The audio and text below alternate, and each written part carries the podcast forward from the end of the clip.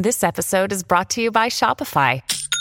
Forget the frustration of picking commerce platforms when you switch your business to Shopify, the global commerce platform that supercharges your selling wherever you sell. With Shopify, you'll harness the same intuitive features, trusted apps, and powerful analytics used by the world's leading brands. Sign up today for your $1 per month trial period at shopify.com slash tech, all lowercase. That's shopify.com slash tech.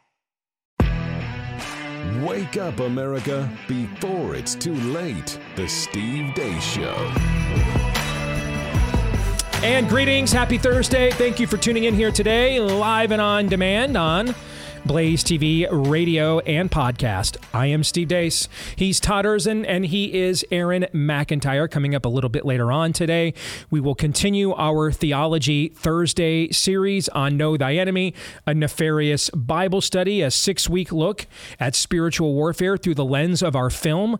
I don't know if you guys saw, I shared this last night on social media Collider, which is one of the big movie chronicle, not quite a Hollywood Reporter or Variety but it's maybe that next level of uh, of you know movie business journal did a glowing review. Even more glowing than the Saturday Evening Post. yeah. I mean, they did a glow. In fact, many times they kept saying, this is a Christian movie, and we cannot believe how good this is.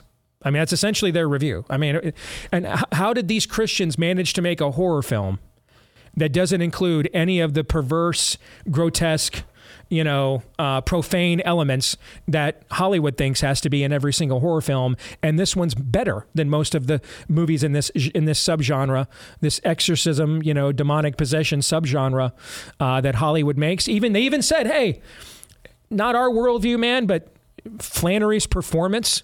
doing these theological and philosophical monologues was so captivating and so good, we didn't even care.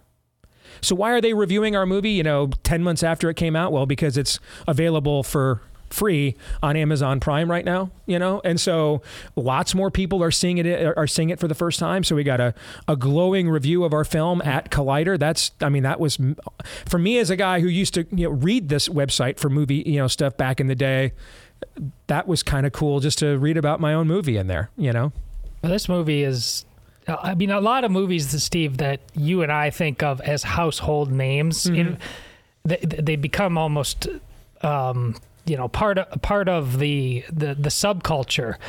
But more than you think, start off with a story like this. They di- they didn't have the big grand opening.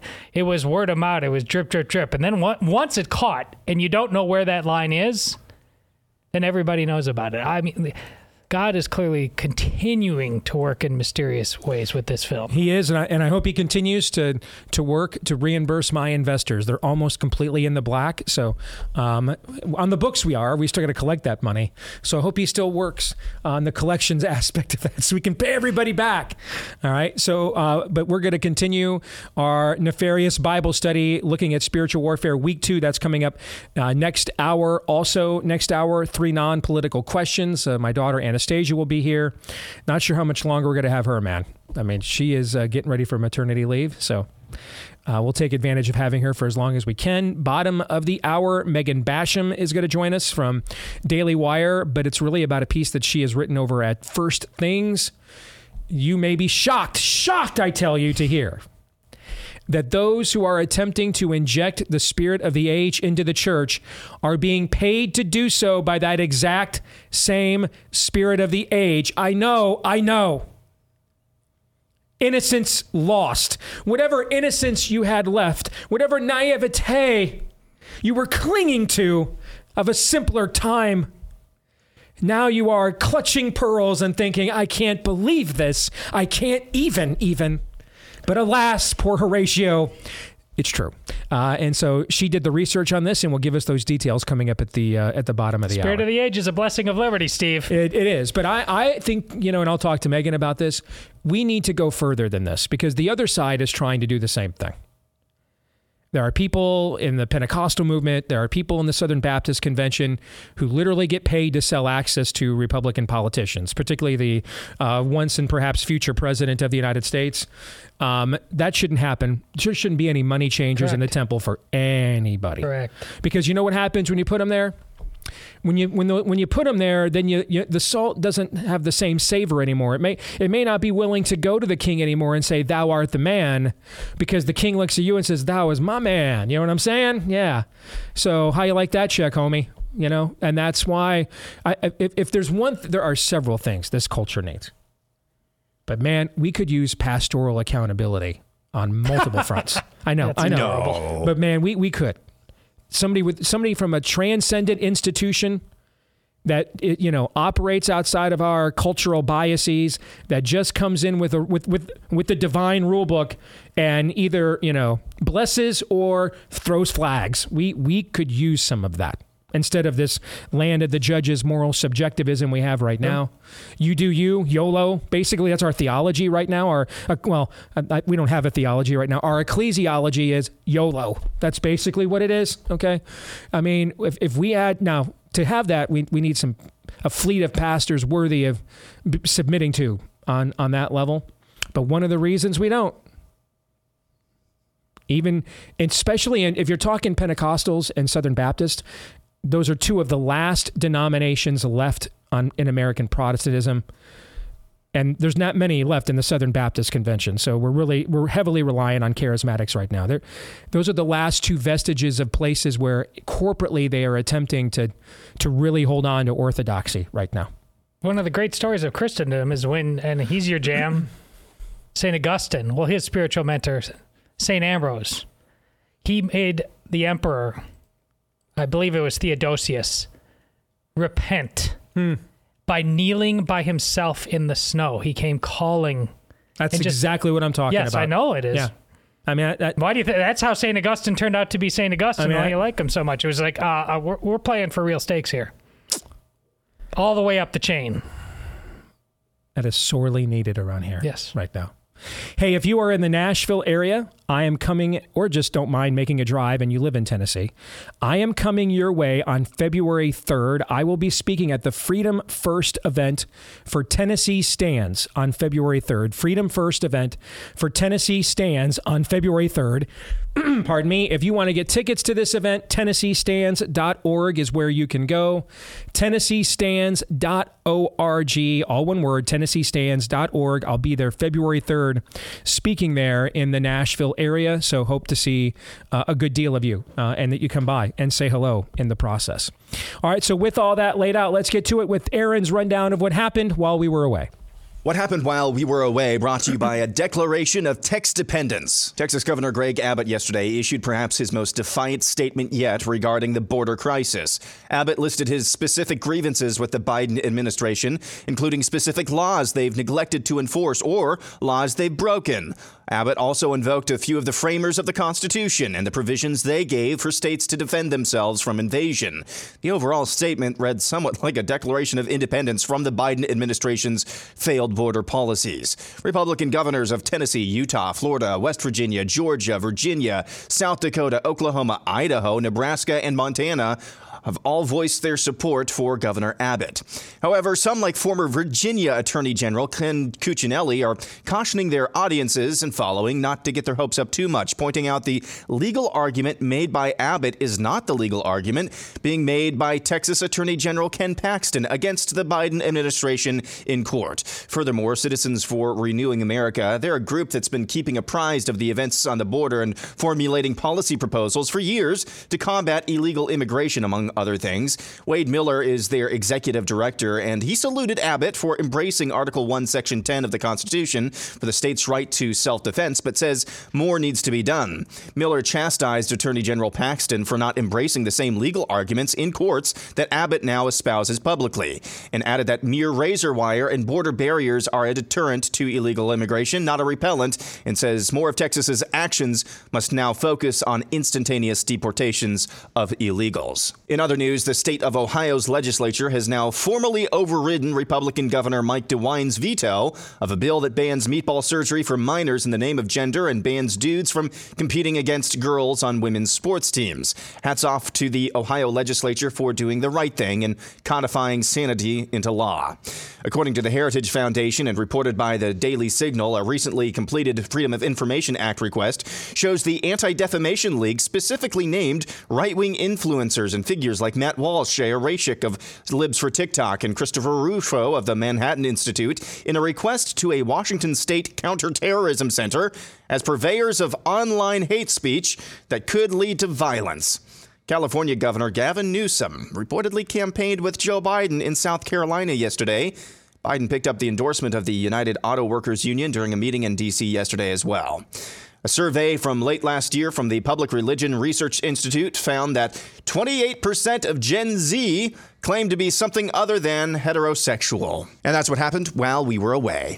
Aaron's montage is brought to you by our friends over at Preborn. Last year, because of you, over 58,000 babies were saved because of the support uh, Blaze, uh, folks like yourself, gave to preborn. That is absolutely incredible. Give yourself a hand. Uh, think about people like Daisy and her husband. They decided they never wanted kids, and now they found out they were pregnant. They immediately thought of an abortion, but after uh, they met uh, their baby on an ultrasound and heard the heartbeat, their hearts melted and they chose life. That baby's name is Jeffrey. He's healthy, beautiful. Daisy and her husband cannot even imagine life without him now. That's just one of the success stories that you are responsible for. Each of these babies truly miraculous. Every day, Preborn celebrates 200 miracles. And did you know, even with Biden inflation, $28 is all it costs for that ultrasound that might be the difference between life and death. Let's join together, help mothers choose life. You can dial pound 250 and say the keyword baby on your mobile phone to make a tax deductible donation today, uh, or just do what our family does when we donate. Uh, preborn.com slash Steve. That's preborn.com slash Steve. All right, to the uh, to the montage we go, and the um, the Center for Renew or, or don't confuse Citizens for Renewing America with the the Center for Renewing America. I'm right? confused. Yeah, I think they're they're two. Well, actually, they link to the same website. That so they must have changed their name or yeah, something. maybe they changed the name. So who's this group? You know, Reagan a long time ago, feisty, ornery Reagan of the '70s used to say stuff like, uh, "I represent the Republican wing of the Republican Party." These folks represent our our friend Rachel, now Colley, formerly Rachel Semple, works there. These folks are the MAGA wing of MAGA. All right, these are the these are the Stephen Miller, I believe, is associated with some of these groups. Russ, Serious policy. People. Russ Vought, yeah, these people really. This isn't a talking point to them. It's not a brand. It's not a grift.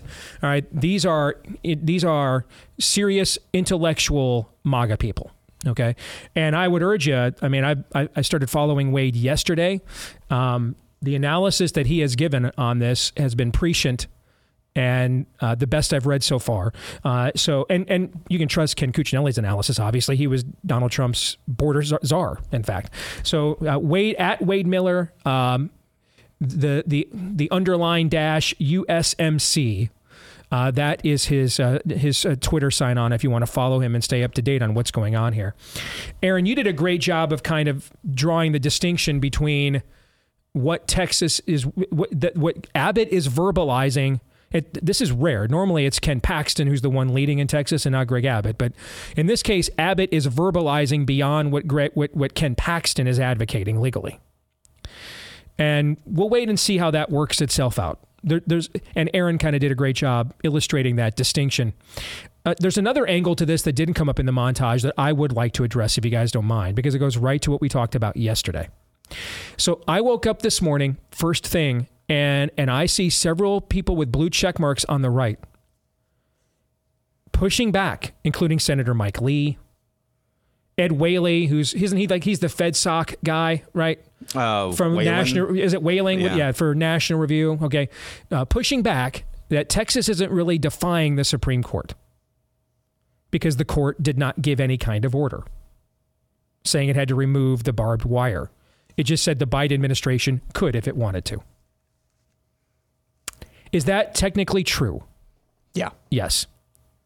You know what also is technically true? Where in the Constitution does it say the Supreme Court has the power to issue any orders? Where is that listed among the enumerated powers of the judicial branch? Because I, I could have sworn we just read a segment from Federalist 78, you know, the guys who actually wrote the Constitution. And didn't we quote that yesterday? Alexander Hamilton Just Yep. explicitly said Yes. courts have been given neither force nor will. We wouldn't give unelected branches of government that kind of power. That would that would undermine the entire reason we just fought a revolution that was at least partially the, the two driving issues of the American Revolution, no taxation or representation. You know that one because of the slogan. But actually, when you look at all of the long train of abuses of King George, the the one that is mentioned in multiple varieties is the abuse of the judiciary. Because in England there was a there was a at the time there was a there was a dual branch, two branch government, parliament and the king. And the and the judiciary served entirely at the bequest of the king. And at that point in time, parliament had almost no independence either. So there was really just one branch. There were officially two but uh, but effectively there was just the king. That was it. And so that, that's what they meant by an independent judiciary, folks. They did not mean independent of you. Okay? They didn't mean independent of the Constitution. They meant independent of the other branches so that you would have more power, not the branch. The ju- you know, like Jesus once said, the Sabbath was made for man, not man for the Sabbath. The judicial branch was made for the people, not the people for the judicial branch.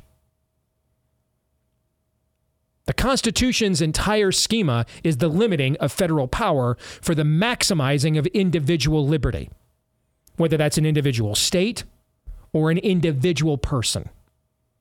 That's the entire schema of the, of of the original schema of the Constitution. What schema mean? Explicit and implied intent. That's what it means. So, where in the Constitution do courts have the power to issue any orders? Some of you that have been here for a long time might recall how I would just lose it regularly with our Obamacare talking points in the Tea Party era. Well, we, Ob- Obamacare is too expensive. We can't afford it. That is just a, an absolutely runny turd, poopy G- Team GOP talking point. So if we were running budget surpluses, if we were running budget surpluses, Obamacare would be okay then? You know what I think about the just too much money argument, Steve? It's Yeah. lazy. Yes, it is. And it's the kind of argument you make when you don't really believe what it is you're selling.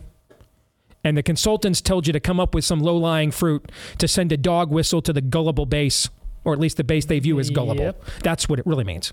And, and, and it will not only, it'll be a dog whistle not only a gullible base will receive, but it'll keep you out of getting too much criticism on CNN and MSNBC. So if, so would it be okay for the court to order Texas to not defend its borders? Then, okay, let's play that one out. In fact, let's take this an extra step, shall we? Here's a tweet. Here's a poll for you. Here's a question. If the Supreme Court ordered the governor of Texas to permit tranny surgeries performed by drug mules coming out, out of the border that were strung out on fentanyl for the express purposes of, of allowing those people that are now being experimented upon to be human trafficked into the non binary tranny porn market, should the Texas governor obey the Supreme Court order? Here are your options. Hell no. And I'm with the Federalist Society. Those are your two options. FedSoc. I'm with the, uh, we met the conservative, da, da, da, da, da, da. You know, like Amy Coney Barrett, Brett Kavanaugh. Now, what was that poll? 96 to 4, I believe? Yeah. All right. The other four, the 4% that voted, uh, that said, I'm with FedSoc, either smartasses or went to law school.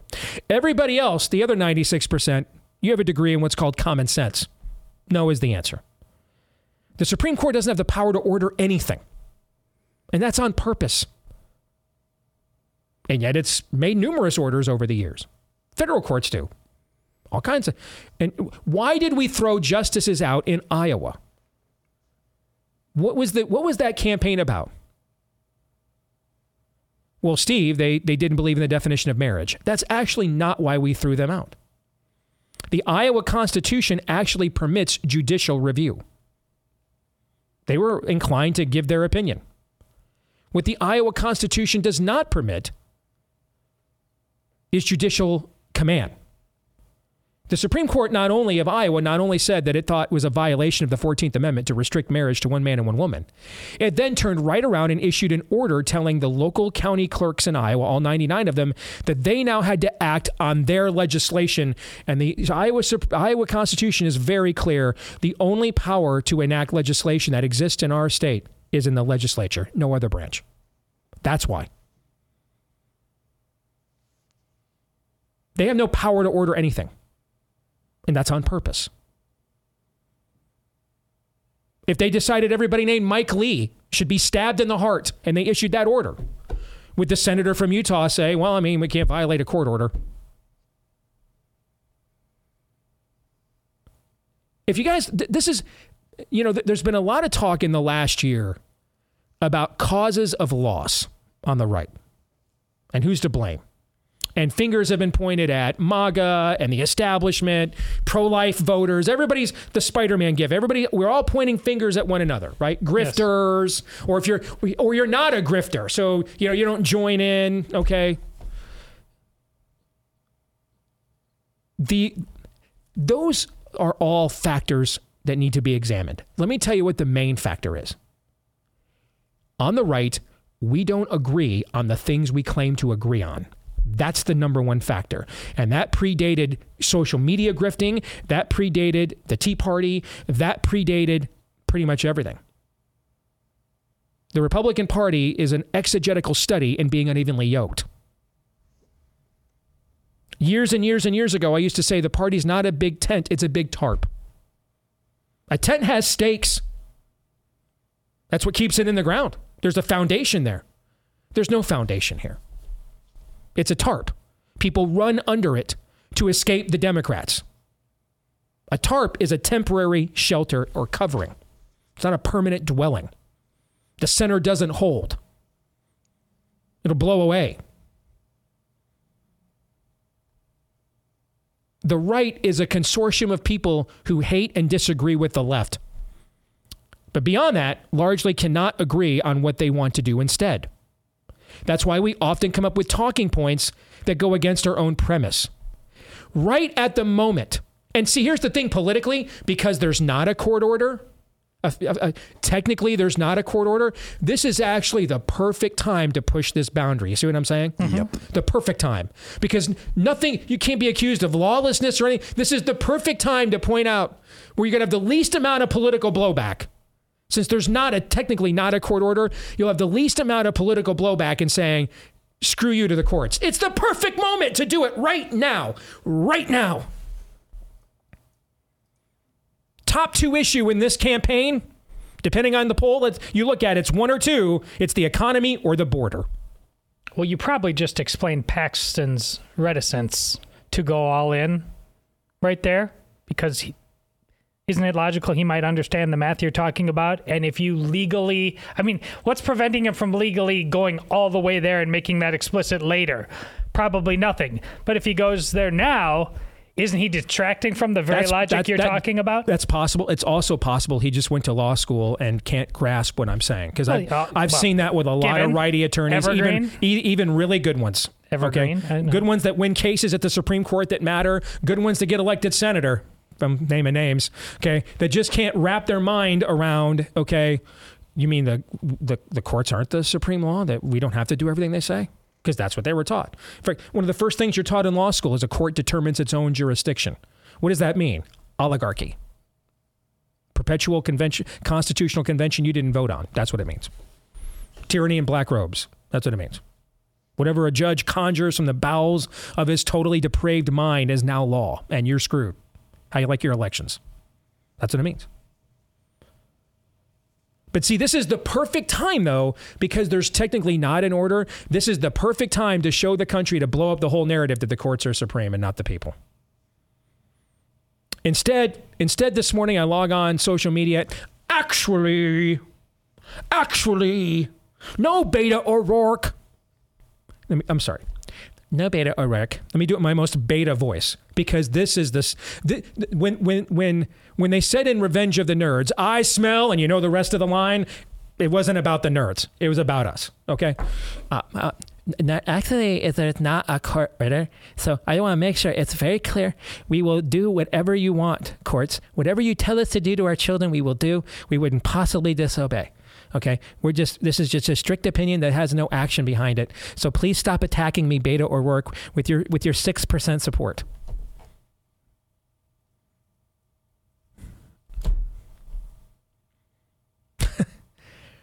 If you want to know why you lose to Abaddon every single time, the political manifestation of Abaddon. What's Abaddon, by the way? The demon that controls the bottomless pit in Christian, uh, some Christian eschatologies and legends. That's who Abaddon is.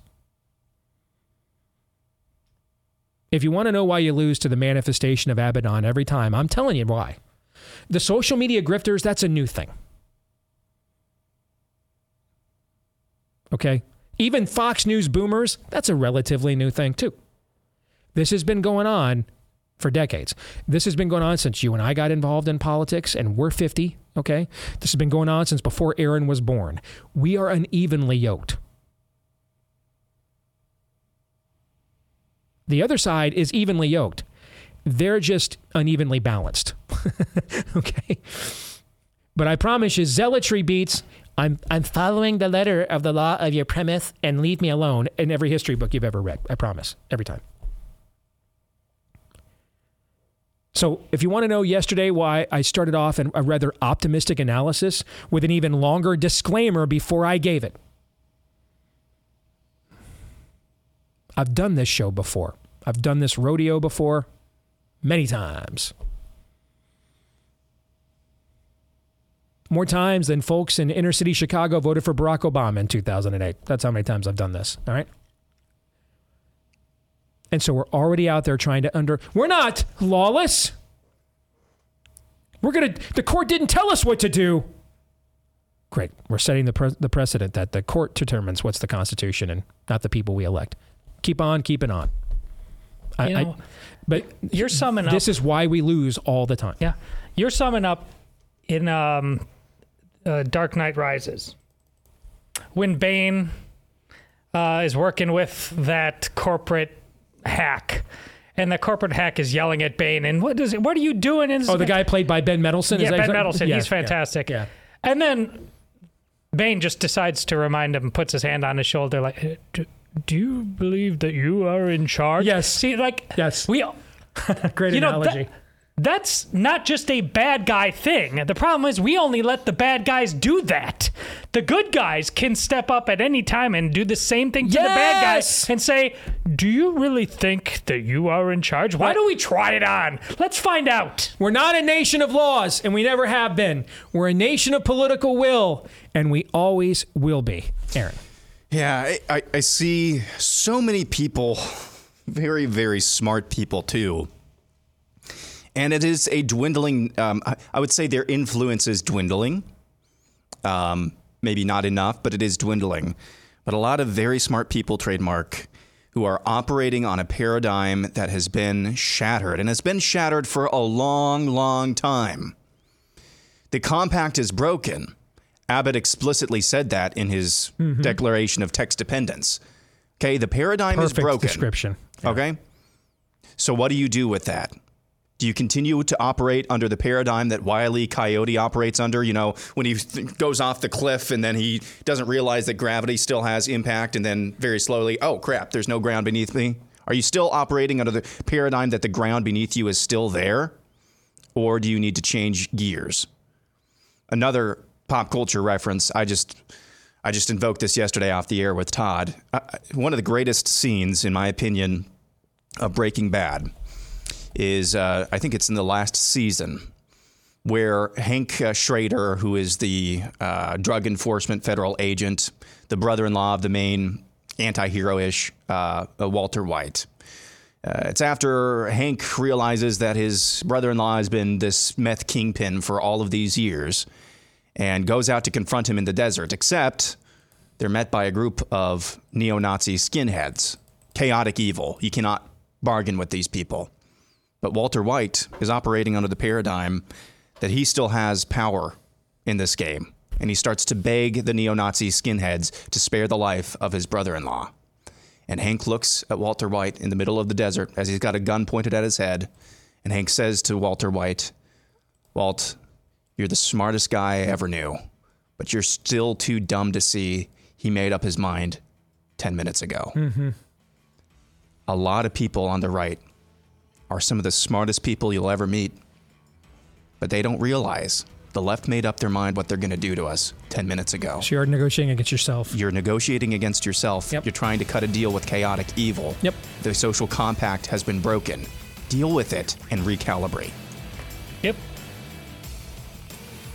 I fear until either people are told by their consultants it's politically safe to do that, or people figure out a way to make a serious amount of money messaging that. We won't. That's my fear.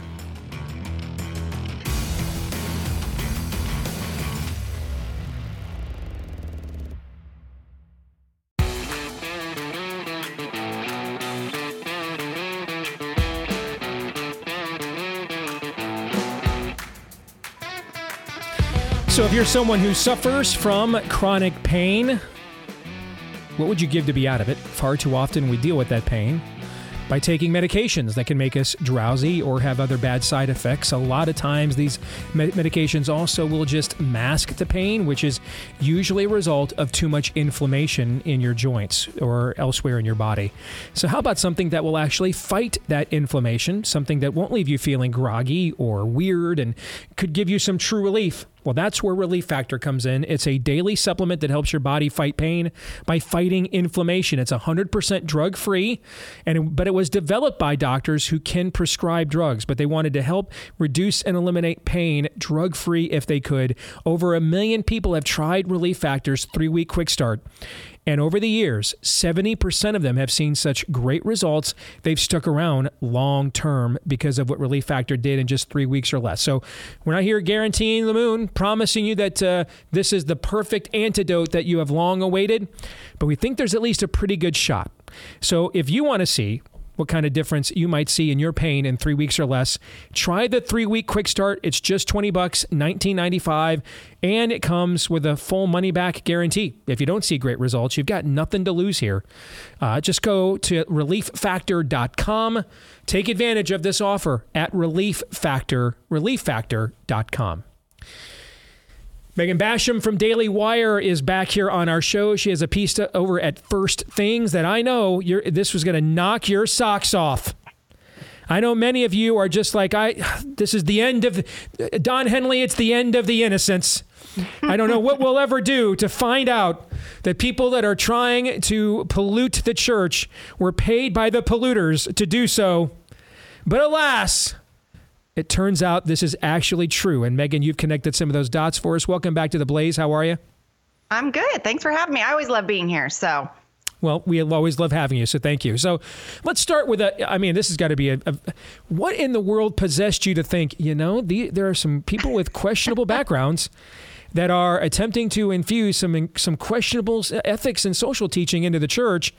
I wonder if it's possible that they might be funded with you know, by by some of the sources of these questionable uh, philosophies and ethical teachings. I mean, you obviously had to get into a pretty cynical mood to go down this road, right? Right. Well, okay. So let me back up and start. I'm working on a book that is to come out this summer um, that deals with a lot of these actors who are trying to smuggle leftism into the church. And that requires a lot of research. And I have to read a lot of books that I don't particularly enjoy. And one of them is Atlantic writer uh, Tim Alberta's new book, The Kingdom, the Power, and the Glory. And now, I'm old enough to remember yeah. when Tim Alberta called me to get quotes because he was working at National Review back in the day. That's how old I am, but go ahead. That yes. is my mind boggling. Yes. um, so this book is, you know, it's kind of a hagiography of certain people like Russell Moore, David French are the heroes. Um, people like you, uh, pastors who you know are not um, knee-jerk rejecting all of the Republican candidates, anyone but Nikki Haley. Unless you're on board with Nikki Haley, then you're a divisive partisan actor in the church. But um, so anyway, he wrote this book, and as I'm reading it, um, a friend pointed out Hey, did you notice what he said about this uh, Bible study curriculum that David French, Russell Moore, and their friend Curtis Chang are putting together called The After Party?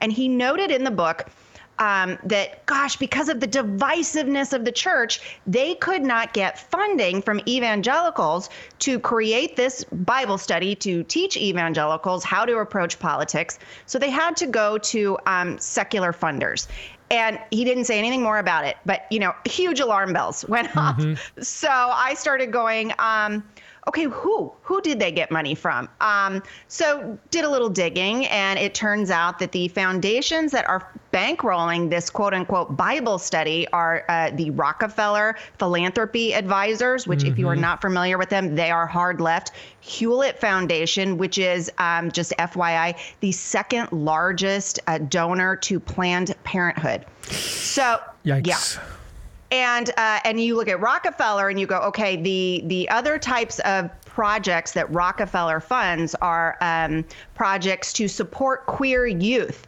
in gender affirming care, things hmm. of this nature. So you have to go, why would these guys be interested in bankrolling a Bible study that's going into churches?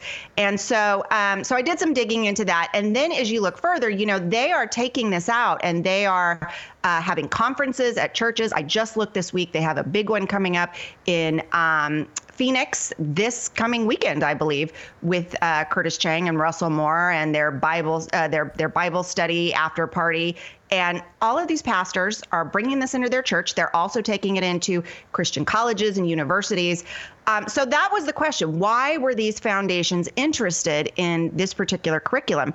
And also, you have to look at who the partners are. So if you go on the After Party website, one of their key partners is a group called the One America Movement. Um, it's this sort of ecumenical group. And I have a problem with this by itself. It's this ecumenical group with um, a, a LBGT affirming synagogue um, some other uh, Muslim group, and um, a, a, supposed evangelical, but he's a guy who founded a, a Black Lives Matter chapter in New York and calls Jesus a black radical revolutionary and defends rioting. So these are the people that this Bible study um, is partnered with.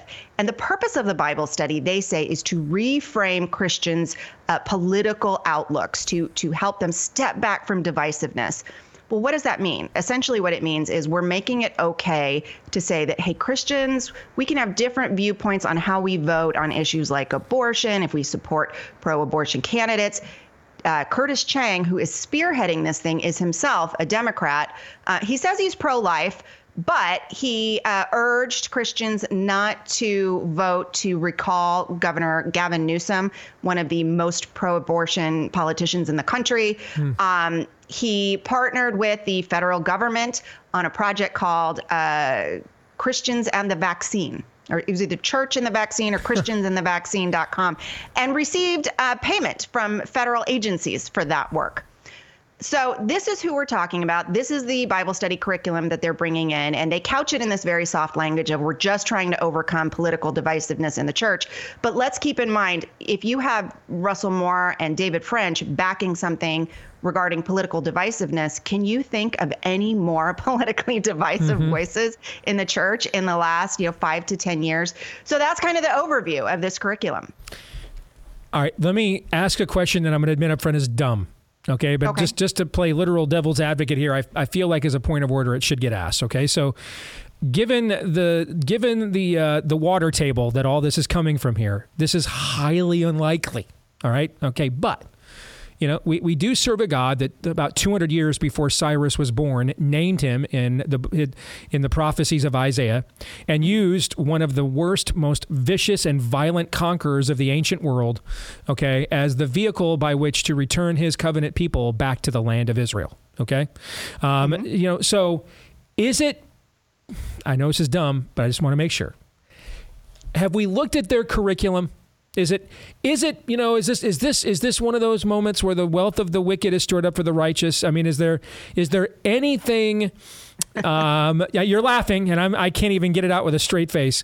But is there is there any orthodoxy here at all, or is it anywhere from heterodoxy to straight up heresy?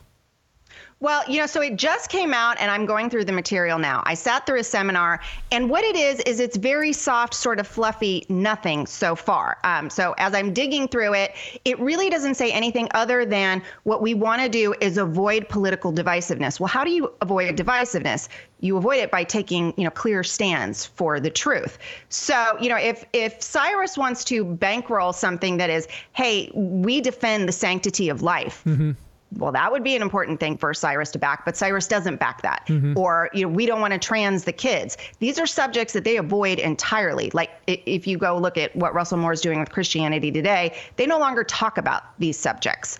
Um, so I would say if if Cyrus is supporting you to do something for the cause of righteousness, that's good. If Cyrus is supporting you to go out and convince Christians, hey, let's all be a little less political, let's be uh, a little less involved um, in exercising our rights as citizens to shape the public policy in our nation for good, then I think you should have some questions about why Cyrus wants to see Christians less involved in the political process. So you you're describing this is an attempt to co-opt the church, basically, is what this yeah, is an attempt I, to do. Yeah. And I would say it's an attempt to sort of shame Christians from being, you know, vocally outspoken on important issues. But Megan, what, what, what's, what's the market for that? I mean, most pastors are already doing that right? I mean, right. most pastors have already n- comfortably numbed. This is the, the, the, a hymnal written by Pink Floyd. Most of most of American evangelicalism has already created a comfortably numb, uh, you know, uh, parish of people. They don't. I don't know. No, this is a redundancy. This is just a more obvious form of what is. Don't say anything. Drag queen storytime hours across the street during church. We won't even act like it's there. I mean, I just this is going on in most of evangelicalism anyway. I mean, why is this Bible study? Even needed? Well, maybe it's just to reinforce it, but I'll also point out the timing. You know, as it, it, when Rockefeller announced this uh, particular curriculum that they're funding, they noted that it was going to unroll in the battleground, and they said the battleground state of Ohio, hmm. uh, and they said it will be available for free through 2024 election year. yeah, yeah, yeah. so, I, you know, I would say that you know this is this is just an attempt to hedge all the bets. Going, how can we discourage Christians from getting out there and being involved and making their voices heard? So, you know, yes, it is in a certain sense a redundancy, but redundancy is part of how you hammer things into people's brains by repeating it again and again and again. And then that narrative tends to take hold. And then people start to really feel like, oh gosh, you know, if I talk about these things as a Christian, I'm being divisive. Maybe I should be a little more quiet. Or maybe it really is okay to say that um, whatever sort of ephemeral definition of systemic racism you want to have in our country is the moral equivalent of the abortion holocaust, because that is essentially what they're doing, saying, well, okay, yeah, all these babies babies are being murdered. But hey, this guy feels like he's not being heard as a black man, and those things are morally equivalent.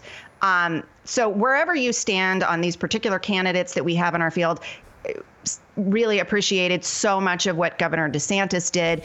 Now we have President Trump, who looks like he's going to be the front runner. However, you feel about him as a candidate, the fact that you have these extremely never Trump voices mm-hmm. out saying, um, let's learn how to be po- uh, less politically divisive. why would you ever turn to the most outspoken never Trump voices to be your teachers in that going into an election season? And and just to demonstrate that this isn't a prophetic witness, if if this was being done even exclusively about the president's public behavior at times, I mean, right. I mean, like the other night, I wake up. First thing I see is he's decided to, you know, after winning the New Hampshire primary, decided to at 3 a.m uh, you know, uh, post something on Truth Social just crushing Kayleigh McEnany because you know she never carried any water for the former president at all. Right. So if, if if this is what it was about, that we can behave better, this is we have, we need better integrity and character of our uh, public officials, and Christians should be hesitant about instantly just forgiving all of this and not understanding what it does to our witness. That may in and of itself be a scam, but at least it's a legitimate entry point to have a form of a conversation. What you're saying is this is being done to get Christians to be silent on the issues, the, the issues themselves, not even the candidates, but the issues themselves the Bible is very clear on that transcend the candidates.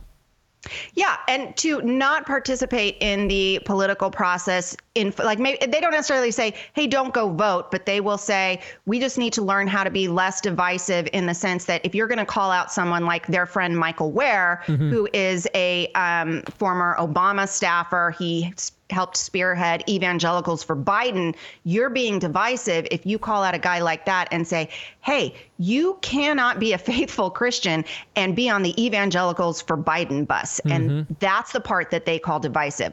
And so they're trying to make room to say it is perfectly fine to be a member of the hard left. I mean, let's be clear about what the Biden administration is now. Mm-hmm. It, you can do that and still be a faithful Christian. And so that's the kind of divisiveness that they're trying to say, hey, let's Let's not have that anymore. Let's make room for people to be able to support politicians whose policies and platforms are wicked.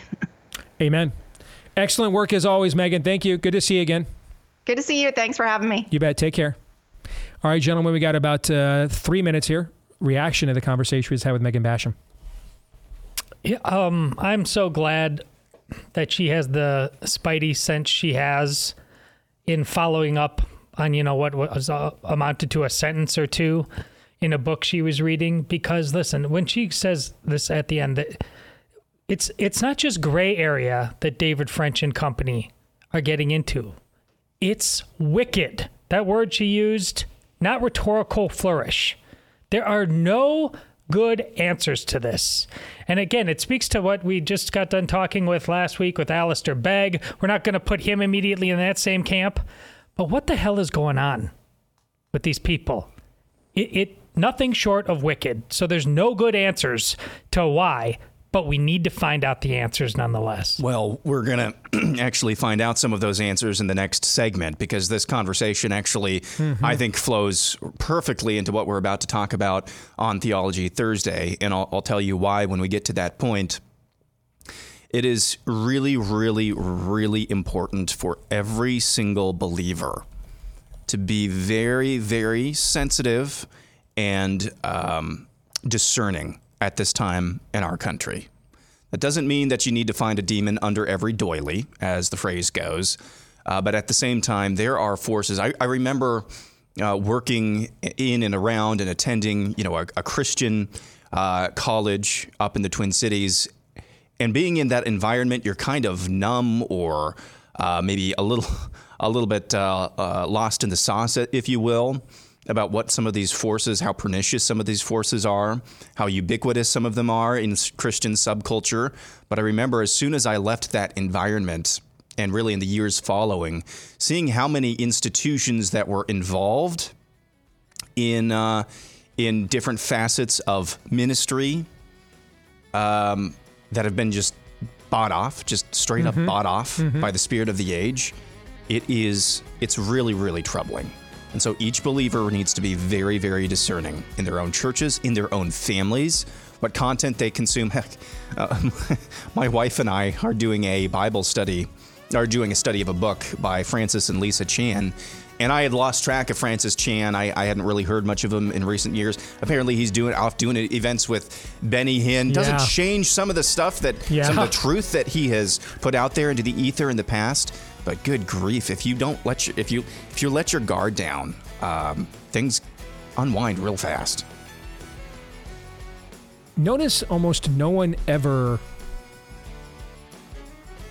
falls off the road in a way that makes them less marketable and less popular. Yeah. You ever notice that? Yeah. And well, no one ever comes, you know, I'm going to be more aesthetic. Why do you die okay? a hero? Because yeah. you were uncomfortable. If you get too comfortable, you're going to become the villain. Yeah, if there's one one thing that Benny Hinn's been uh, quite a bit of uh, for the last couple of decades, comfortable. The amount of money he's mooched off of people, you bet. Theology Thursday is next.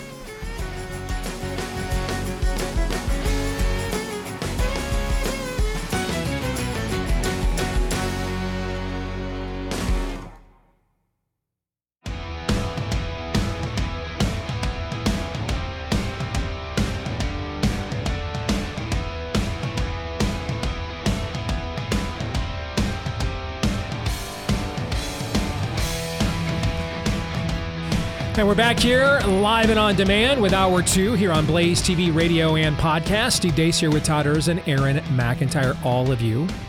And you can all let us know what you think about what we think, though hopefully not all at once, by emailing the show, steve at stevedeace.com. D E A C E. Like us on Facebook, MeWe, and Gab. You can follow me at Steve Deace Show on Twitter, Gettr, Instagram, and TikTok. And if you dig the podcast, man, we dig you, and we'd really dig it if you'd leave us a five star review. And we dig all of you who have, and thank each and every one of you. You can also hit subscribe, or if you're tuned in on iTunes, it's follow. That way, every time we do a new episode, it will show up in your feed every single time. I forgot to mention something after the montage yes, uh, last hour that I wanted to bring up really quick on the Gavin Newsom front the same source, little birdie, that I had tell me last year about Nikki Haley and um, her peccadillos and indiscretions that all came out a week ago Friday, and everything he told me is exactly what came out on Friday. That same little birdie tells me last night that uh, the story of Gavin Newsom going to South Carolina to campaign for Biden, there's more to it than that. And that he also made a stopover in Columbia, which I believe is the state capital, isn't it? Isn't Columbia the state capital of South Carolina?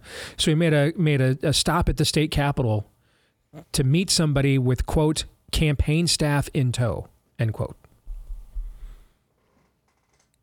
Any quick thoughts on that, or no? The only way that they're going to swap out at this point is at the convention, in my mind. Or they could just say, screw the rules. You know, that's kind of my that's kind of my thoughts because I think we're past the filing deadline for basically everything. I don't know what the play would be, why South Carolina would be important at this juncture. I, I don't either. Well, it's it's technically their first primary now. Remember, they changed their calendar. Mm-hmm. You know, so this is their first primary coming up next next uh, February third. I think is the South Carolina primary. I want to say. I think the most obvious answer is this is just the beginning of his post uh, DeSantis emasculation rehab tour. Like that could be it too. Yeah, he's not. Yeah, I, the short memory. Also, they have no standards over there. than power. Like is of course he's not done. He should be, but he's not because mm-hmm. he'll just go now and they'll lie about whatever they want to lie about and get on with it. Well, that's a great segue to Theology Thursday. Yeah. All right. We are continuing our series on the Bible study that Dr. Jeremiah Johnston of Prestonwood Baptist and I put together uh, with uh, a backdrop of uh, our movie Nefarious uh, as the means and the vehicle by which we're going to have this conversation about spiritual warfare. And you can get your copy, by the way, if you want to follow along. If you missed last week, you, it's still not too late. Go get your copy of Know Thy Enemy, a Nefarious Bible study. It's available right now at Amazon Amazon.com. Inside each booklet is a code that uh, will give you access to the videos uh, with Dr. Johnston and I discussing these chapters before we get to them. For the sake of time, we are going to uh, act as if you've already watched those videos so that uh, we don't have to play them on the show because that would eat into a lot of our talk time. So let's start there as we talk about session two know who has the power. In other words, Satan is powerful, more powerful than us, but he is not all powerful. And greater is he who is in you than he who is in the world. So, as you guys watched session two's video, what stood out to each of you the most about the conversation Dr. Johnston and I had about who has the power? Well, since I brought this up at the excuse me at the end of the last segment, we'll maybe start here. The video starts, uh, the video session uh, starts with a discussion about faith. And you aptly point out, uh, Dr. Jeremiah Johnston, that uh, faith is kind of the currency of, of God's economy. And, and Dr. Johnston uh, points out that um, faith is not just faith in faith, faith is uh, trust when things are, when you're scared or things are unstable. And um, also talked about how uh, how uh, it's it's often uh, viewed that when you act out of accordance, out of accordance with how you feel, sometimes that's perceived as hypocrisy. When in the in God's economy, that's actually act uh, acts of faith. When you act out of accordance with what your flesh desires, that's actually an act of faith. And I think that's a good place to, to, to begin this this discussion because I was going to provide a positive example. I think it's too self-serving, so I'm going to go to a negative example that that kind of rolls off the conversation we just had with with Megan Basham. And an example of not acting in faith and instead acting in flesh and the consequences of that. And I don't want to make Theology Thursday political, but it's just the example that popped into my head uh, as, as we were having that conversation with, with Megan is that in the aftermath of the 2016 election, now this was not true spiritually for for all players involved here, but it was true for a few. You could see who made an idolatry or an idol out of Trump and who did not very, very quickly. Either way. Either way. Yeah. And the negative example that I thought of was one David French. Mm-hmm. He has now gone fully apostate. He acted in accordance, and it was easy to see, and I can say this just on the authority of uh, God's word, knowing the fruit of, of people. He has produced bad fruit since that moment. Bad fruit. He acted in accordance with what his flesh wanted. His flesh wanted the hatred of a man. I'm not saying that the opposite then is good. the idolatry of a man is then the antidote to that. No, it's not. But that's an example, I think, a negative example, unfortunately, of, of the difference in faith. There were some who, despite, despite the urge and the desire to continue to pile on vitriol, then decided to go on a more narrow road, just calling balls and, and strikes. There were some, though, who chose to follow their flesh. That was not an act of faith, that was an act of disobedience and idolatry. And um, I think you can see in the aftermath of that who really um, trusted in the power of, uh, of, of, of Jesus and the power of God and who did not and just acted on their fleshly desires. Not to make this again too political, but that I think kind of rolled off of that last conversation nicely.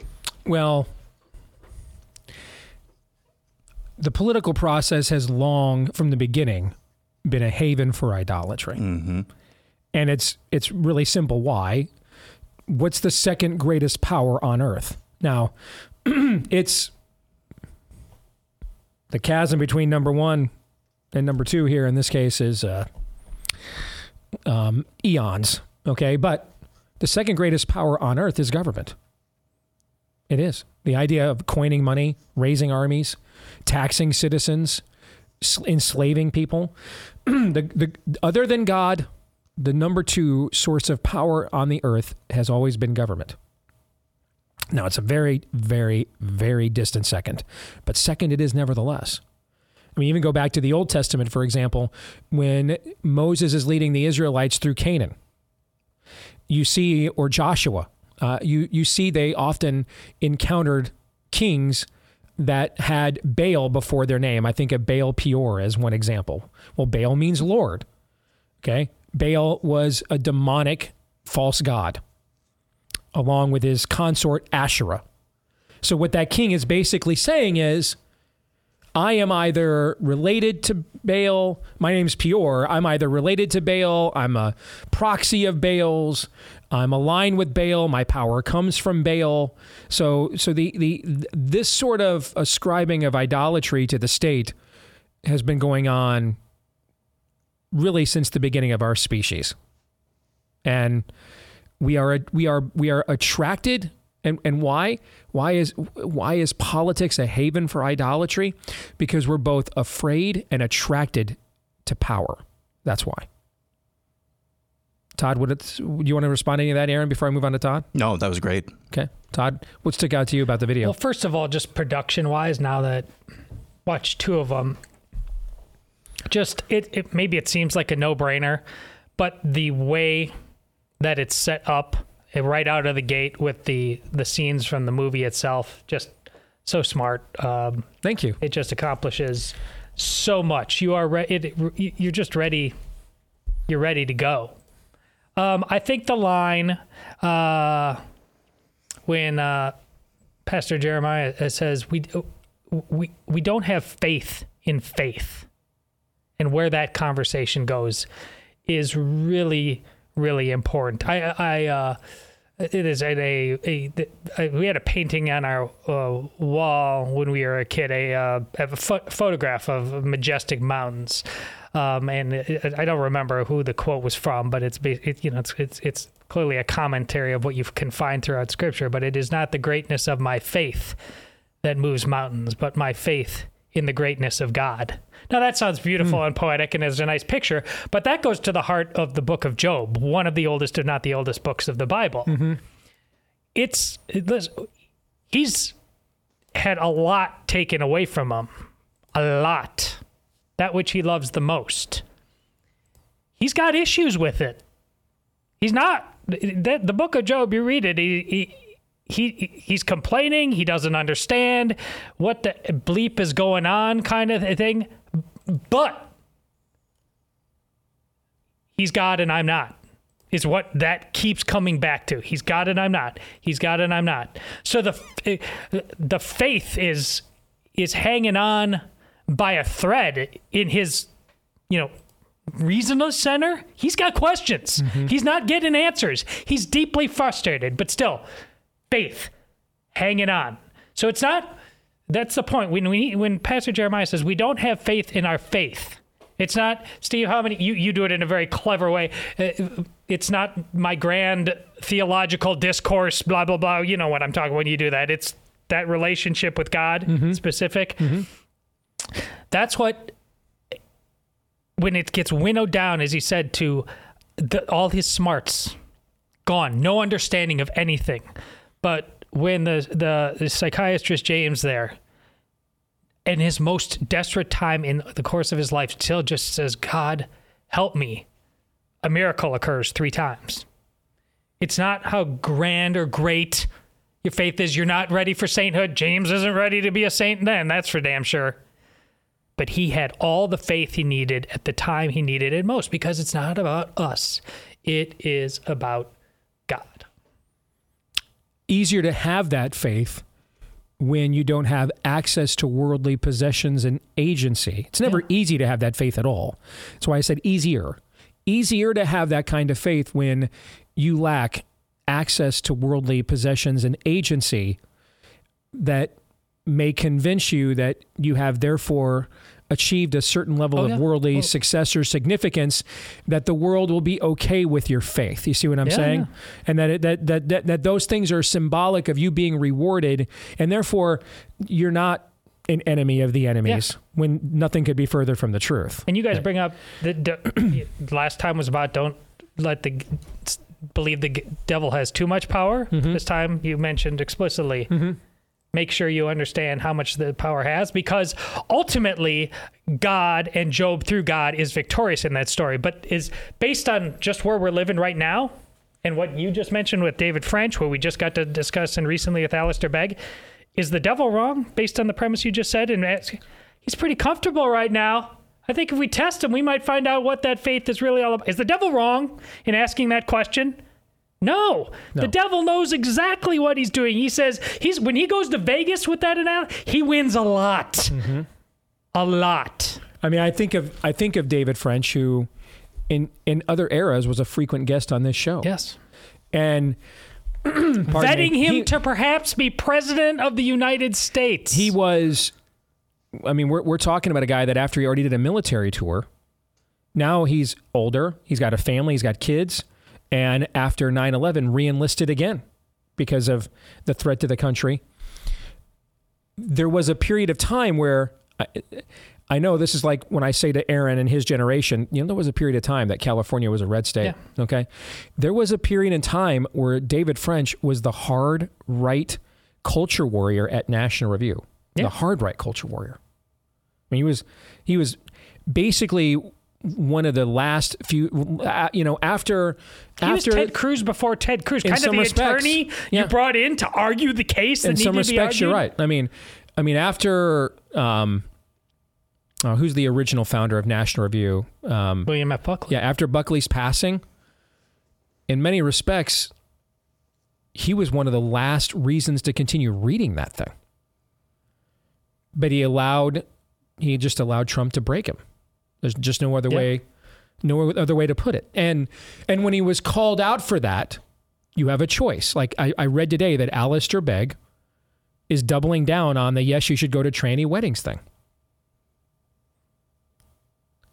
Does anybody believe if someone called Alistair Begg's radio program and said, pardon me, and said, I am, um, um, should I go to the wedding uh, of my uh, brother who left his wife and three young children and is now uh, um, getting married uh, to his mistress who's 20 years younger than him. Is it okay to have any reservations about that? Do you think Alistair Begg would say, oh, you should go there and show them that, uh, you know, you're not judgmental? You think he would say that in that context? No. No, he would not. there'd be a much more nuanced, complicated answer of how to work your way through that because of the shameful thing that this man had done to his family. So why are we not having that sort of conversation here? And now you're doubling down. And see, these are these are always the points where these are like inflection points in your faith walk. Am I going to stay on the narrow road or not? And and do I think it's my road or that I am blessed to be on that road because I am okay. not my own? Or that other things I've done, you know, I think again about my own personal situation. Amy and I got to the point that we literally had mapped out a divorce. And I remember I think I, I was I would think to myself, what would I come on the air and say to my audience? Now, I, I certainly would not be the, the first national conservative host to not be on his first wife. Okay. It's hard being married, very hard. But I might be the first one who, I might have been the first one who is explicitly invoking a biblical worldview as the basis for his program to do it. And how do I justify this? How do I explain that? And I know some of you, when you've heard me talk about this after the fact, you're kind of, I've heard from you. You're stunned. You had no idea this was going on. You know why? Because if I got anything right during that period in time, when I was doing a lot of things wrong, it was I was internally, I didn't want this to compromise that if that if I was gonna if I was gonna have a moral failing, I didn't want it to compromise the public witness I was proclaiming. That I'm not gonna reverse engineer my belief system because I suck at it. You see what I'm saying? Mm-hmm. Like I'm not gonna say, hey, because I don't want to admit I suck and I failed, therefore the things that I failed at really aren't failures. You know, I, I I didn't want to do I didn't want to go down that road. I didn't allow myself to go down that road. I kept going to church. I kept hanging out, you know, going listening to the word. I kept, you know, the whole time I'm contemplating how to just explicitly violate it in one of the most public ways I possibly could. I I understood though at the same time that this needed to be a personal thing to me. And it and if I fail, it's because I failed. And now I'm not going to market and brand failure pardon me, man, I'm not going to market and brand failure as success or not a failure, but just stuff that happens that we have to na- navigate. Does that, mm-hmm. am I mm-hmm. making sense? Yeah, yeah. Most of the time, and I'll just say most because I can't think of a time that this was not true, but I'm not God, so I don't know what the future holds. The vast majority of time that a, that a, a, a leader comes forward, particularly a male, a male leader comes forward and just says something on a just just retreats weirdly and won't let it go on a hot button moral flashpoint, it's because they're compromised in their private life. I mean, I can't think of a time that that wasn't the case. It's either they're involved in something, someone they love is involved in something, that, you know, and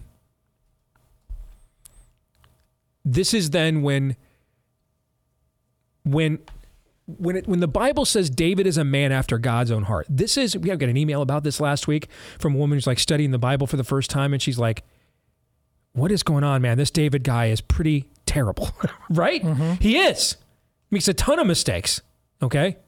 So how is that a man after God's own heart? For all the mistakes David makes and there are volumes of them. I mean, terrible mistakes. A failure to police his own family to the point he faces a civil war against one of his own sons. Um, he, he he's essentially puts a hit on a woman's husband so he can have her when he's already got tons of wives and concubines he can have access to whenever he wants. Even on his deathbed, David gives his son Solomon basically a kill list. To say, right after you're king, kill all these people.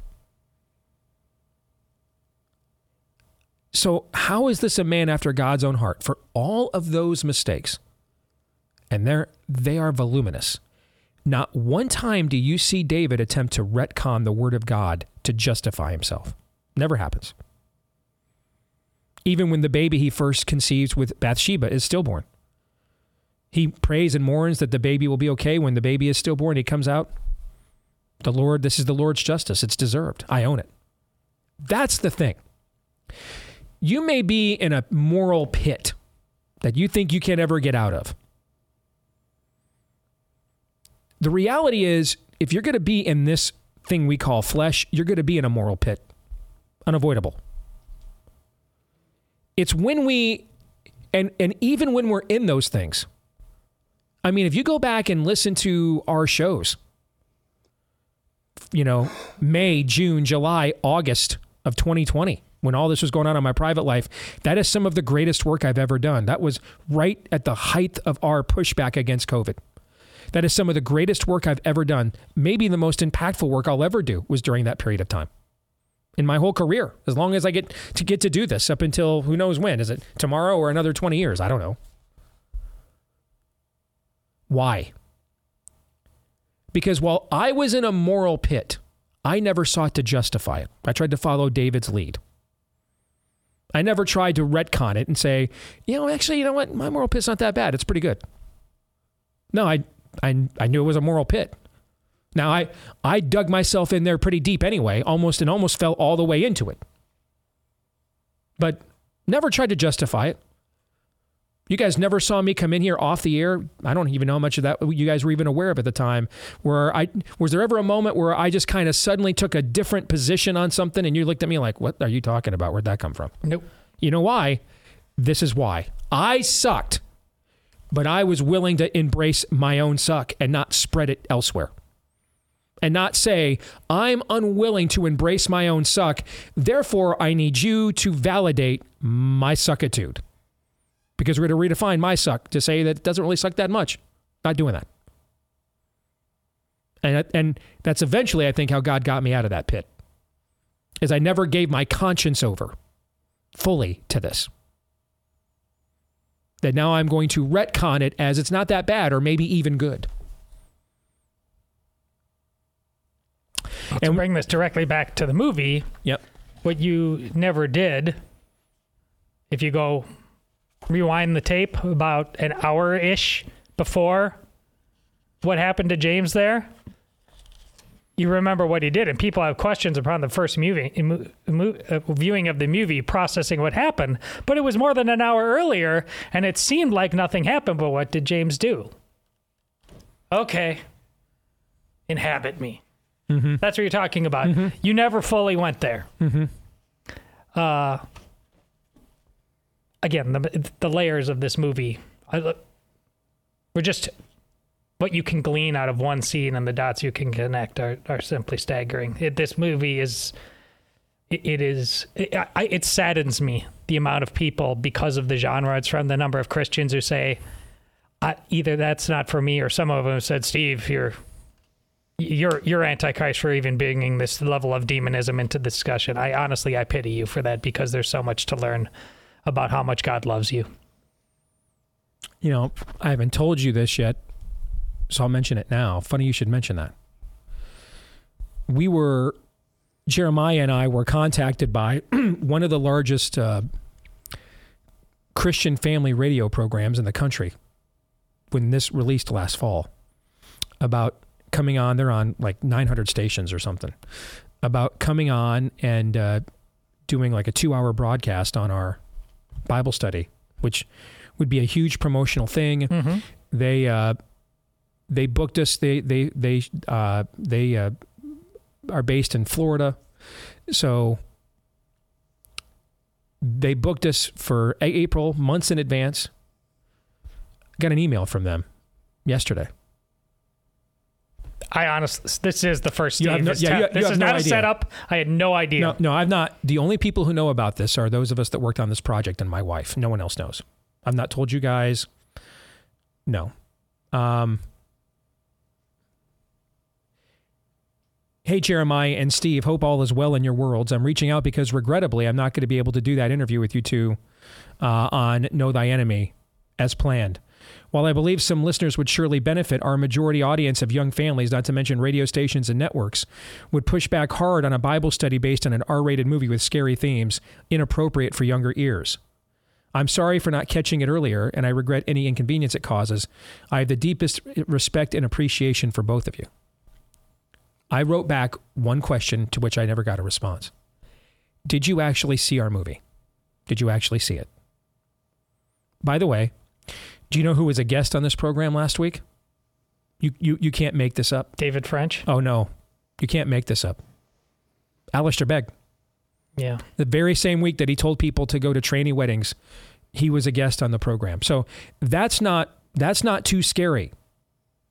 It's not too scary for one of the most respected Christian ministers who we just had basically give the theological state of the union at the leadership summit here in Des Moines last summer was Alistair Begg. He was the one theological speaker um, amidst all the candidates. So he it's not too scary to put on your stations for all of your young families to hear the guy that says go to tranny weddings. Not not go to coffee with your tranny lost friends. Not take your lost tranny friends out to dinner or try to reach them. Go to their sacrament sacrilege and affirm it. Show up and be a part of them defiling God's sacrament of marriage. Okay? That's not too scary. They can all hear that. But but they, they can't hear what the enemy has to say and, and what we can do about it.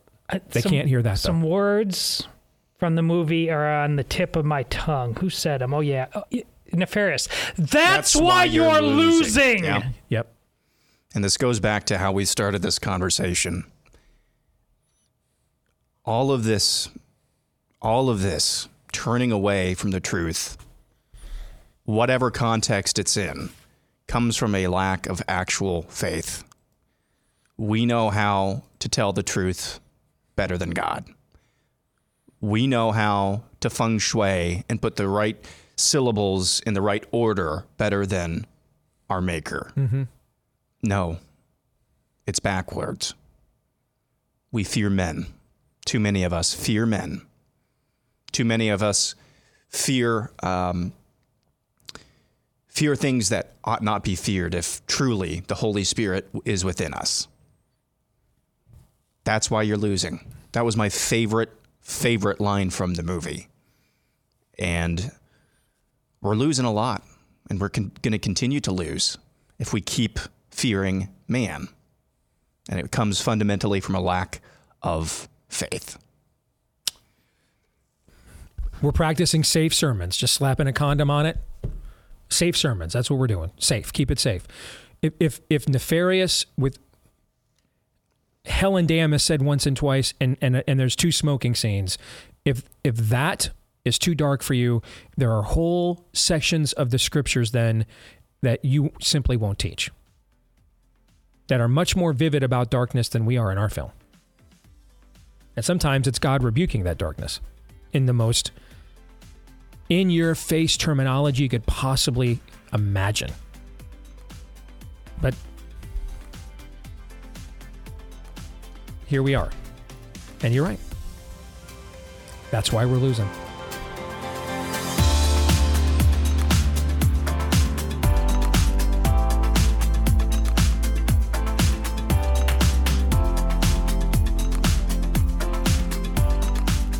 Well, you guys know I love my Miracle Made sheets. They came on board last year, man. We put those puppies to the test during one of the hotter summers we've had in Iowa in recent memory. And yet, it's the first time we lived in the same home for 17 years. It's the first time ever I didn't have to do the ceiling fan to augment the AC because of the temperature regulating sheets with NASA inspired technology from Miracle Made. And so you might wonder, okay, that's great. You know, they got the cooling stuff, but what about this time of year when in Iowa you don't need any help with cooling? Fantastic again. They're just these things are just awesome, man. I absolutely love them. And they're comfy too. So don't want to bury the lead. It's not just that they do a great job making sure you're at the right temperature every night to get the best possible sleep, but they're real comfy too. Oh, and that same silver infused fabric uh, that uh, uh, helps with the temper regulation, regulation, temperature regulation, I should say, not with my temper, but the temperature. Uh, it also helps uh, in, in keeping the amount of bacteria down, up to 99% of it, in fact, too. So you can't beat it. Try miracle.com slash deace to try Miracle Made sheets today. And when you order there at trymiracle.com slash deace, you're going to save over 40% off. And if you use the promo code DEACE in addition to that, you'll get three free towels and save an extra 20% off. You cannot beat it. TryMiracle.com slash DEACE is where you want to go. TryMiracle.com slash DEACE. And with that, it's time for three non political questions. We all have questions. Who am I? Why am I here? Where am I going? Who am I? A search and a question of identity. Why am I here? A question of meaning and purpose. Where am I going? Question of destiny. Some better than others. What sort of morality or proto morality would you expect to find in a chimpanzee troop? Injecting some levity into the demise of Western civilization. It's three questions on The Steve Deace Show. And that means it's time for my oldest daughter, Anastasia. We've only got her a few, uh, a few more weeks because she is about ready to give birth to a baby human. So until then, we'll take advantage of uh, the time we have with her. And good to see you again, sweetheart. How are you? Good. Had my first unsolicited tummy touch the other day. Did the ya? doctor's office. That hasn't happened yet. Is it it was- unsolicited if it's at a doctor's office? Was it a medical professional No. and someone in the waiting room? It was just somebody. She had walked in the door, and it was just somebody passing by. Just an old, but it was an older lady, so I let it go. It wasn't as weird because she Yeah. was like a nice grandma-looking type. But that has not happened yet in public, like an unsolicited. Just let me like touch you without let me, let me rub your you. orb. yes. So that was it was a little odd, kind of like a whoa, you know, like no no square moment. Do you have to call for a fair catch? Hey, Halo, Halo. Yes. But no, she and then she was like, "Wow, you're you're getting big. You're big." I was like, "Wow, thank you. Okay, see you later." Is that is that kosher to do that to people you don't know? To uh, just touch their rub their pregnant tummies because it seems kind of weird to me. But maybe you know. Well, I think it clearly is on some level.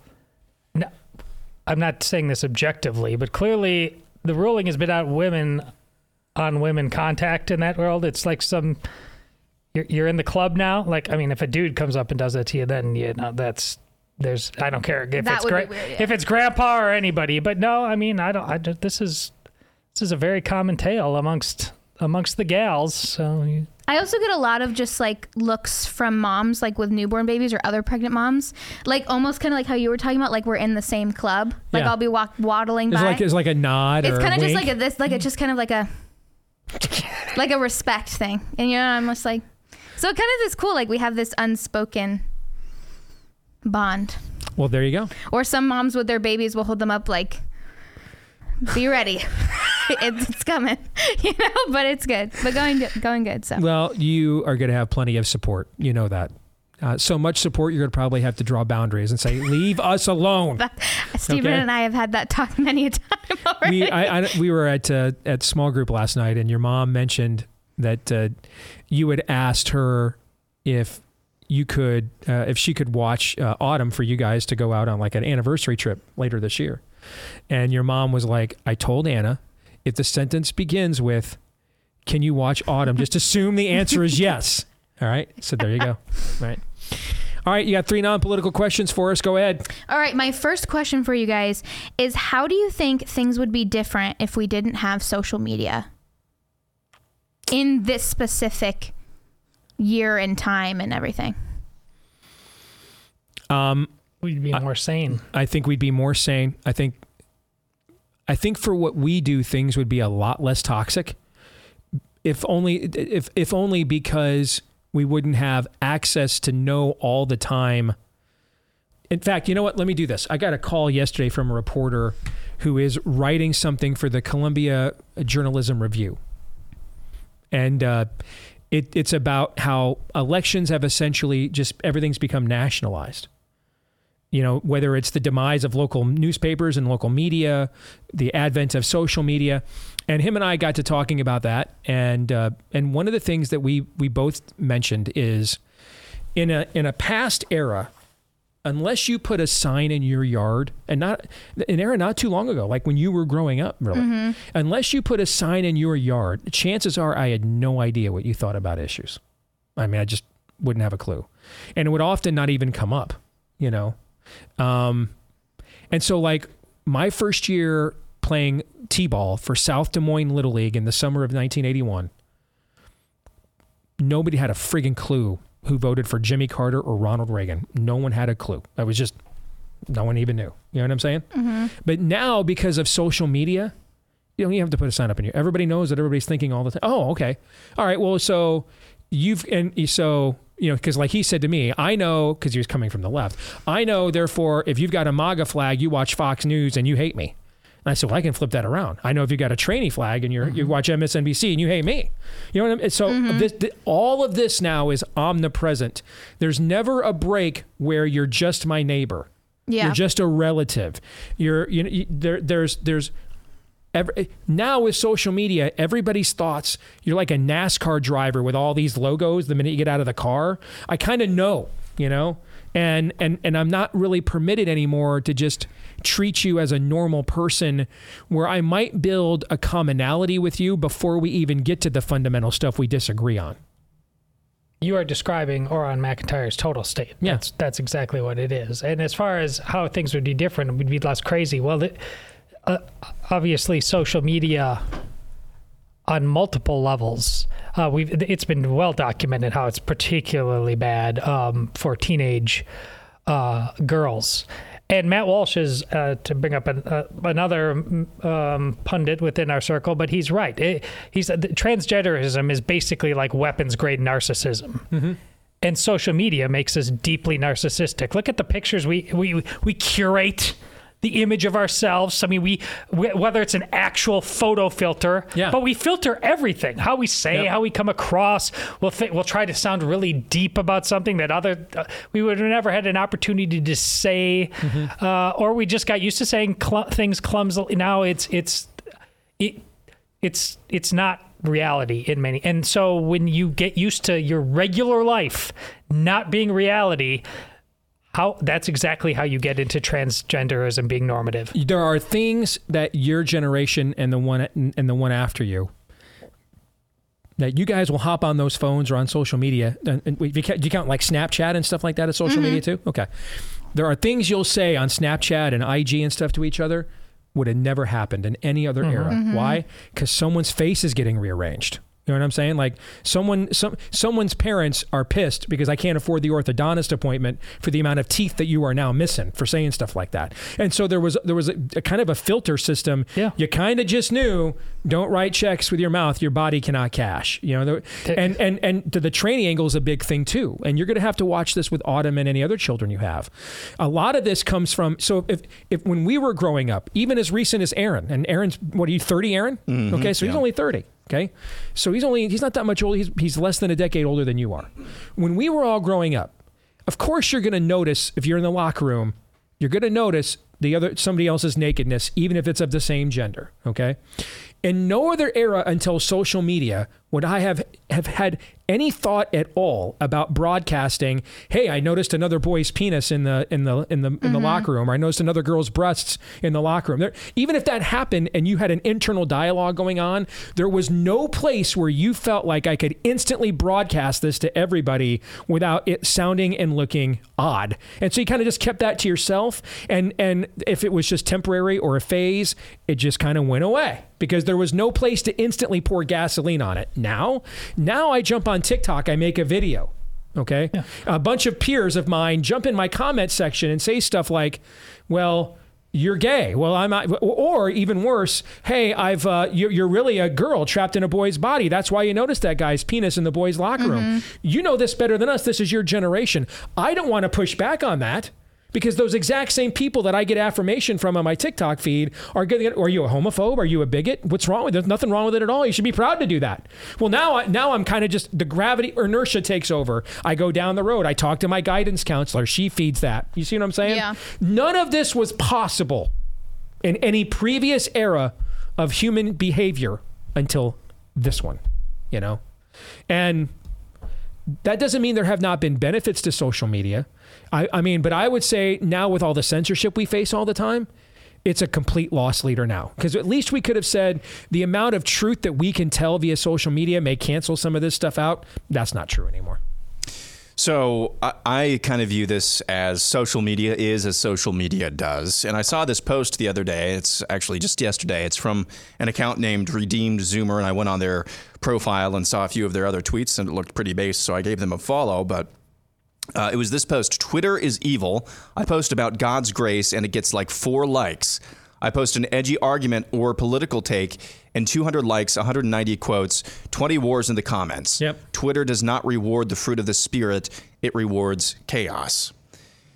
And I think that could probably be extrapolated to um, or transferred to other social media as well. But the reason why I say social media is as social media does, at least in the context of Twitter, the stuff with the censorship is not as true that you just pointed out, Steve. It's not as true now as it was two years ago. So it is where you can inject good ideas. But what it ends up being most of the time is just the rewarding of chaos. And so I I guess if I had to, I'd probably hold on your question. I know it's not a buy sell hold submission, mm-hmm. but it can be good, but it's usually used for evil. If you're on Twitter for getting likes, you got to reevaluate a lot of your life. Forget just Twitter because that that place is a rock fight. That's that's a lot of people, yeah, by the way, that you just spoke that Uh, to. that's what. Like, yeah. you know, uh, in the in the the, the commentary about not knowing what people's politics were, uh, you know, 30 years ago versus now, you know, everybody.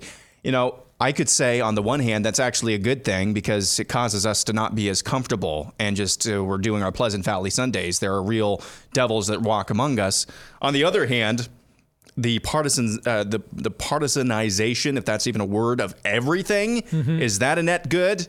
No, We actually need some safe spaces yeah. now. Yeah. So, Okay. you know, I can see this both ways. That's why I'm kind of hemming and hawing. I can't really, I think it can be used for good, Mm-hmm. but most of the time it's just not.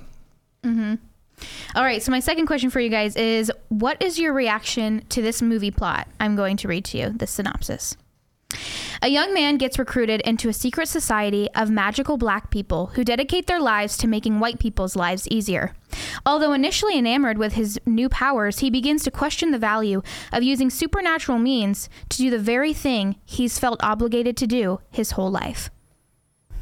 Uh, dumb. Is that the Society of, uh, That is yes. Yes, it is is. that the new Jesus movie? No, this is called the American Society of Magical Negroes. Is oh what it's no, called. there's a new movie out there that's a oh, it's the the, Book one of I Clarence you you're about. talking yeah. about. Clarence. Yeah. There we go. Yes, yes. Different heresy. Yeah, let's. I'll, I'll Hard to keep up. All right. I'll pass on that. Yeah. That's my thought. No, this movie is coming out next month. And I watched an interview that the director did with the main character, saying he wants white people to experience a bit of the discomfort that black people feel when seeing this movie. I'm sure lots of people will see mm, it. I'm gonna- sure I'm lots gonna- of white people will see it. I'm Gonna make a black person uncomfortable by not giving them my money. So there you go. I'm going to pass. Yeah. Fair enough. Yep. And then my last question for you guys is what is your prediction for the Lions versus 49ers game this weekend? I just think, as I've kind of hinted at this week, it, it does remind me a lot of when Michigan finally made the playoff and took on Georgia, who was just a team that played the same kind of style they do, but was just more advanced in, in where their program was at the time, and uh, and and the and the talent level was just a, just one notch higher. And I, I kind of feel like this is the same thing. The one caveat to that is if Deebo Samuel does not play, but I think that he will.